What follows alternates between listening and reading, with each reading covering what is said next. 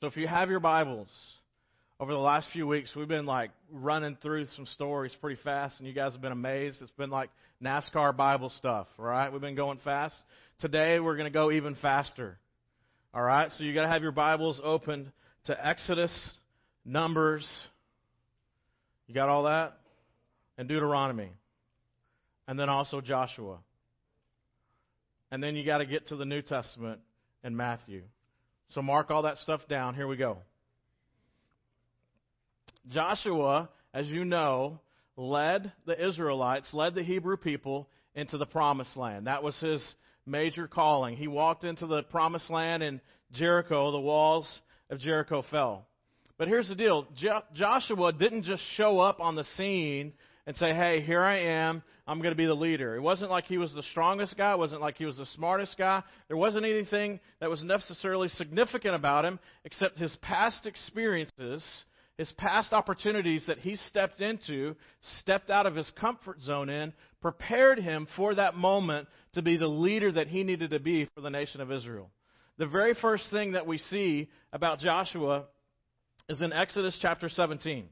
He's a lieutenant. He's a young guy, and Moses, the Moses and the people are being attacked by the Amalekites, and so he's called out, and Moses says to Joshua, Joshua, I need a lieutenant to go lead some men. And so some of you might remember the story where Moses had to hold up his arms and there's the, the battle. This is one of those moments. And so here Joshua's fighting. It says the Amalekites came and attacked the Israelites at Rephidim.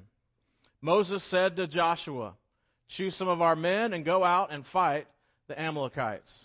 And so he did what he was supposed to do in that moment. So Joshua fought the Amalekites as Moses had ordered and overcame the Amalekite army with the sword. So this was his first step of preparation. Moses said, Hey, listen, we're being attacked. I need you to gather some men. So he's already a leader of men, but he had some, a small group of men. He went out and he fought a battle and it prepped him for Jericho. This is the first moment of preparation.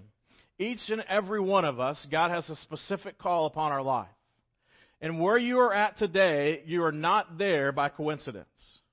Joshua did not just show up to lead the people into the promised land with all out all of these other opportunities to lead and to step up. God has been calling some of you to do something, but you look at it and you're like, I'm not prepared. If God's called you to do it, step into it, into that moment, and go. He's going to go with you. There's others going to be fighting with you. He's prepping you for something. In that moment, Joshua small, young lieutenant, go fight the Amalekites. And he went and he fought and he won.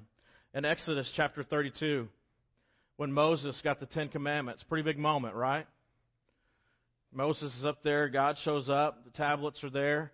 We find the little hint in the story that Joshua was there with him.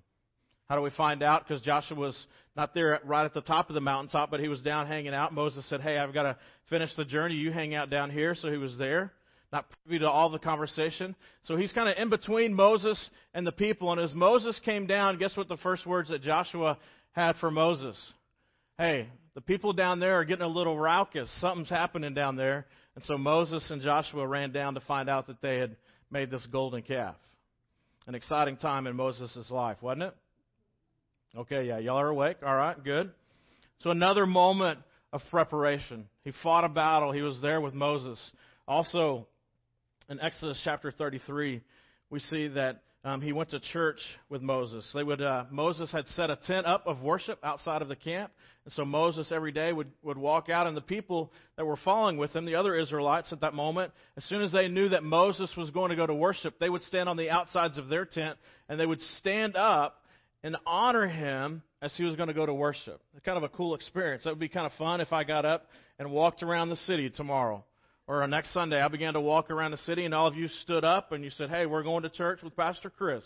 And as I walked past, you would kind of come by, and there would be some trumpets and everything, and be this, this worshipful experience. We'd walk in here, and trumpets are going, and the worship band is going, and you are ready to go. You've already had your donuts, you already had your coffee, you're rocking and rolling, right? You've already fed the animals, everything. Here we go.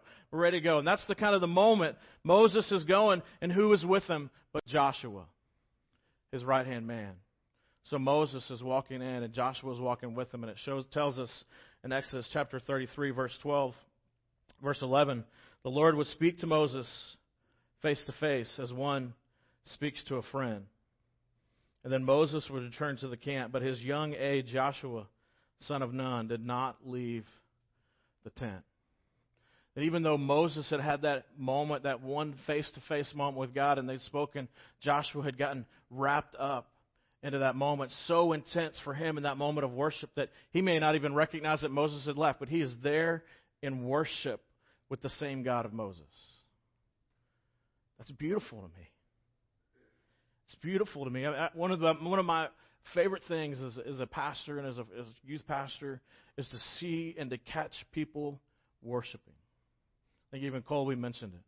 There's those moments, just for a moment, you just kind of just kind of step back and you, you look around and you see people that are just so intent on what God is doing and how God is speaking to them and they're they're engaging Him that they are unaware of anyone else around.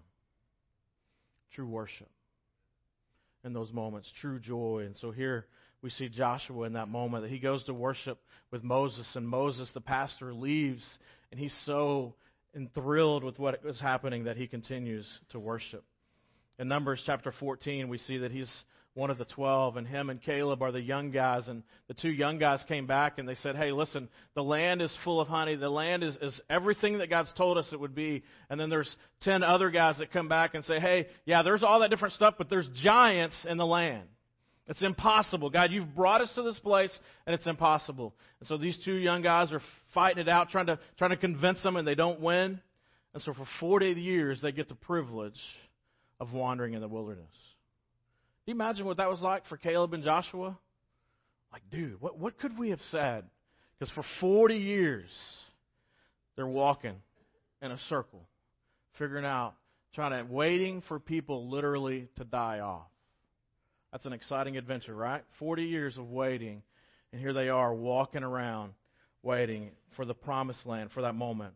He got to experience the wilderness wandering. Some of you are in that place. You're wandering in the wilderness. You're wandering, God, when God, when are you going to bring me to the place that I believe that you're calling me to? When are you going to bring me to the place of joy? When are you going to bring me to the place of bounty? When are you going to bring me to the place of whatever it is that you think God's going to bring you to and you're in this moment of wilderness, the walking through it time after time, day after day in community. And I imagine Joshua and Caleb every day would have to get up and go, one more day, brother. One more day. Let's keep walking together. That's the beauty of biblical community. We've been talking about that over the last few weeks as well, but of community together when life stinks. That's the biblical term. Stinks. To have someone to look at next to you and say, listen, one more day. One more day. We're going to walk together. Then finally, toward the end, whenever Moses Moses' life was toward the end, God called to Moses and said, Listen, Joshua is the next guy. Joshua is the next leader. I want you to commission him. And so he commissioned him, one as a leader, and then God called on him and he said, Listen, I don't want you just to commission him as a leader for the nation of Israel, but I want you to commission him. I want to commission him as the next leader of the people so that there would be no question of his authority, that it didn't just come from you, but it came from me as well. And so they had a big celebration, and Moses commissioned him, but then also the priests of the people commissioned Joshua as well. And so here he is at this moment, this precipice where he's about to lead the people into the promised land. And all of these moments have prepared him for this time. He's developed trust. Moses trusted him. Aaron trusted him. All the people trusted him for this moment because he's about to lead them into the place where before, 40 years ago, most of the people said, No, there's giants in the land. There's something great that has to be happening. And here he is. He's 40 years of developing his leadership. What is it that God's calling you to do that you're in a hurry to get to, but God needs 40 years of you walking in the wilderness? Because listen, I'm an impatient guy sometimes. Most of us are. Right? And if God were to say to us, Chris, 40 years from now, you're going to get to. no. Called compound interest. Compound interest talking with somebody the other day, and they're talking about how their adult child still acting like a child and wondering why they still struggle with life. And we were just, talking, I was like, it's about making the right decision and then making another right decision. and then making another right decision. I mean, that's basic parenting, is it? We're teaching our children that there's compound interest, not just with money, but with right decisions. Decision after decision after decision. And all of us as adults, as we sit here, we remember back to even that one wrong decision and how it impacts us. It stops the momentum of what God's doing in our life. It stops the momentum of gaining momentum. It just kind of stops us, and we have shame, we have regret, we have remorse. Sometimes we wipe out our entire bank account and we have to rebuild trust. We have to start over. One right decision. One right decision. Because listen, God's called all of us as followers of Jesus to run into a promised land place where there are giants in the land. And sometimes those giants are our own making, Sometimes they're not, but He's calling us to move into that place. It takes one right decision. And sometimes we're in the middle of the wilderness for 40 years and we're wondering, God, when are you going to allow me to do it? And that's why biblical community is so important because you got to have your Caleb and you look at Caleb and say, listen, Caleb, I want to, I'm done. I can see the promised land. You and I, let's go take it. And I'm sure there were those days. And Joshua and Caleb said, listen, one more day. One more day. God's preparing us for this moment. And the story continues on, as you know. Finally, they get to that place in Joshua, and they get to the precipice, and they begin to pray and begin to prepare, and they look out over the promised land, and Joshua says, Listen, 40 years ago, four score, almost sounds like Abraham Lincoln, right? Four score, we stood here, and we looked out, and we said, This is where God has brought us to. And in the past, we looked at the giants in the land. This time, we're not looking at the giants in the land. Yes, there's obstacles. Yes, there's stuff there.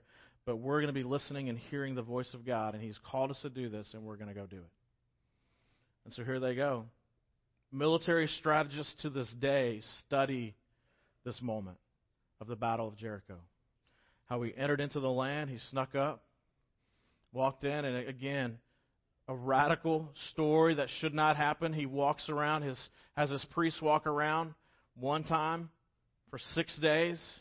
Then on the seventh day, the entire nation walks around. Can you imagine that? The entire nation. They're walking around the city of Jericho.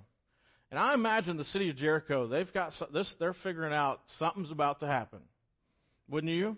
The priests are walking around, they're blowing their trumpets, and here they're hearing all this, and they, they've heard stories of these people wandering around in the wilderness. They've heard stories about this God. And so here they are, they're marching around the city of Jericho, and on the seventh day, Joshua tells them, the one who's to bring salvation says seven times, we're going to walk around. And at the very moment that I tell you, we're going to blow our trumpets, and chaos is going to happen. And God is miraculously to provide this nation to us. The story is true. They've even found archaeological evidence recently of the city of Jericho and where this would have happened and how it would have happened and the mass chaos that took place. Why would God use an ordinary man like Joshua? Why would God use an ordinary woman, ordinary man, ordinary teenager, ordinary fifth grader like us. Because God has commissioned us as His children. Each and every single one of you have a story. Each and every single one of you have an experience that someone else needs. There's a place for you to tell your story. There's an opportunity for you to encounter people and have life changing exchanges with people. I even heard one this morning. And this person that told me their story, they're not even young anymore, she would say. Young in spirit. She says, Listen, God's not done with me yet. Fearless in that moment. What is God calling you to do? What's your story? What has He prepped you for in that moment? That there's giants in the land. That's what we're afraid of. Someone may say, No. We tell our story and they may say no to Jesus. Listen, that's not our problem. That's not our issue. Our call is to, to run in and to tell the story and to fervently circle them in prayer. Some of you have been thinking about your family, been thinking about your friends, and you know that they need Jesus. You know that they need a transformational experience with God, and you kind of pray at it. You do the thing where you kind of take an arrow and you kind of throw a little prayer request over here and you think about it here and there, but you haven't fervently circled them and said, God, I need you to work a miracle in their life and to circle around them fervently, consistently, and then to bring other people in and to say, listen, it's not just going to be me, it's going to take all of us in the community. We're gathering around praying about this because these people, this family member, this father, this child, this whatever, they are so important to me. I need the walls to fall, and I'm going to do whatever I can possibly do to see those walls fall. Listen, I've gotten to know plenty of you over nine months. Not enough of you, but plenty of you to know that, listen, I know that some of you are in this place. And what you're seeing is you're seeing some of your family walk in wilderness, and you're living in promised land, and you want to bring them. It's like you're in Disneyland and you want them to come, but they're stuck at the gate and you can't get a ticket to them and you've experienced the fullness of what it is to, to know and to understand Jesus and to live in that, and you've got people that you love and you care about that they're out there and they, they want in, they want what you've got, but they don't know what it takes to get there. And what they need for you is to say, listen, here is my story of what it was like before Jesus, when I encountered Jesus, and now. For many of us, we struggle with fear, we struggle with what ifs and doubts. And you think to yourself, I'm just an ordinary person. And God's saying, yes. The most foolish thing I think that God ever did was give the church to us. Why would He put together a bunch of people that look like us and think like us and act like us and say, the church, my future, is in your hands.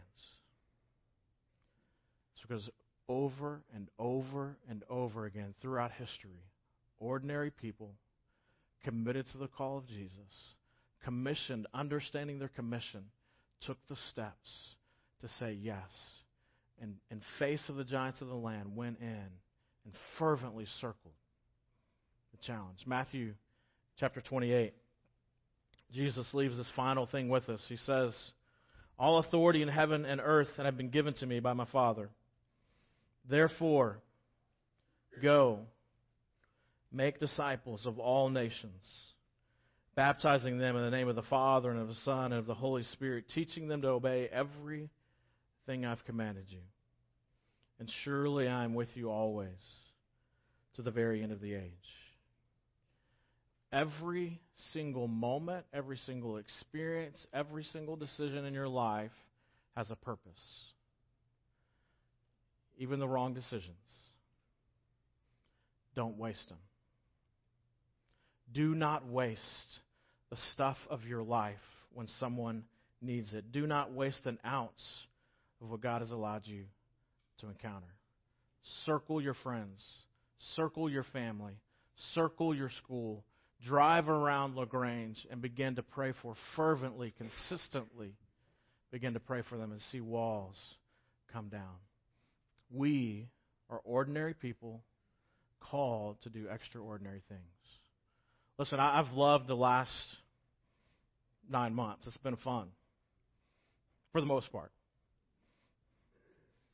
There's some things about pastoring that are that are not fun, and won't tell you all of them, but um, but man, it is exciting to see lives transformed.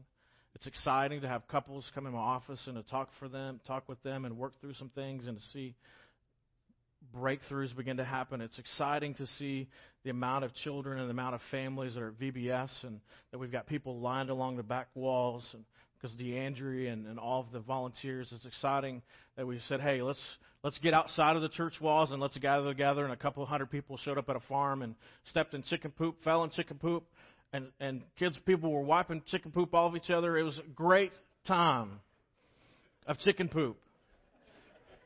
And you remove those, and you're like, hey, I don't know that face. And there's old and new and everything in between. And just to see that, to me, this is an exciting time of seeing how God is bringing together all these ordinary people for a special moment to change the landscape, the spiritual landscape of La Grange in Fayette County and the world. We had nine go to Mary Hardin-Baylor. I'm telling you,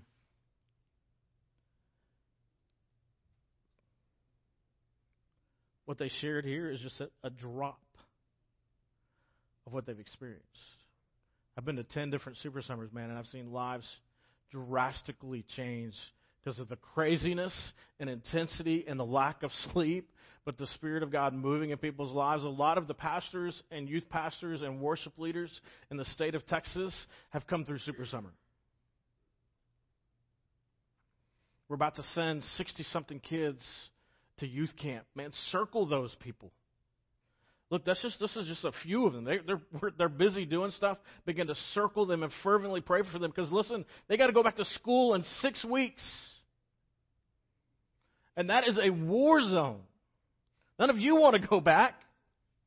Imagine they got to live in that mess and deal with it day in and day out, and they're just ordinary people wanting their classmates, wanting their friends to know Jesus and to quit struggling with addictions, quit struggling with pornography, quit struggling with alcohol, quit struggling with meth, quit struggling with all this stuff, and to live life to its fullest. And it's us as ordinary people just circling around them and, and telling a teacher, hey, listen, I love you, I care about you. What can I do for you? We got 25 people going to Puerto Rico in a, in a few, months, few weeks. It feels like a few months, but it's like almost here. And listen, ask who those good people are going. Pray for them. Begin to, to jump in with them because I think 23 out of the 25 have never been on a mission trip and don't speak Spanish. We're going into a land, listen, and, and listen, and all we're going to be doing is we're going to be proclaiming the name of Jesus. Because that's what we know, even our church say, Jesus saves y'all in Spanish. And we're just going to be telling our story of how Christ has transformed our lives. Every single one of you are important to the cause of Christ. Every single one of you are ordinary people that I hope, if you haven't yet, but it, you have encountered Christ and He has changed your life, and you have a story to tell, and you are commissioned and commanded to tell it.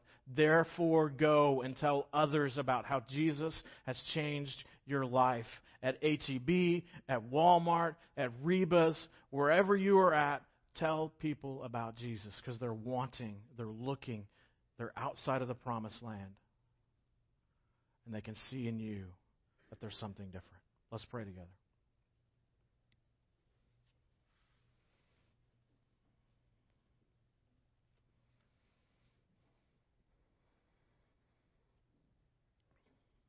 Father,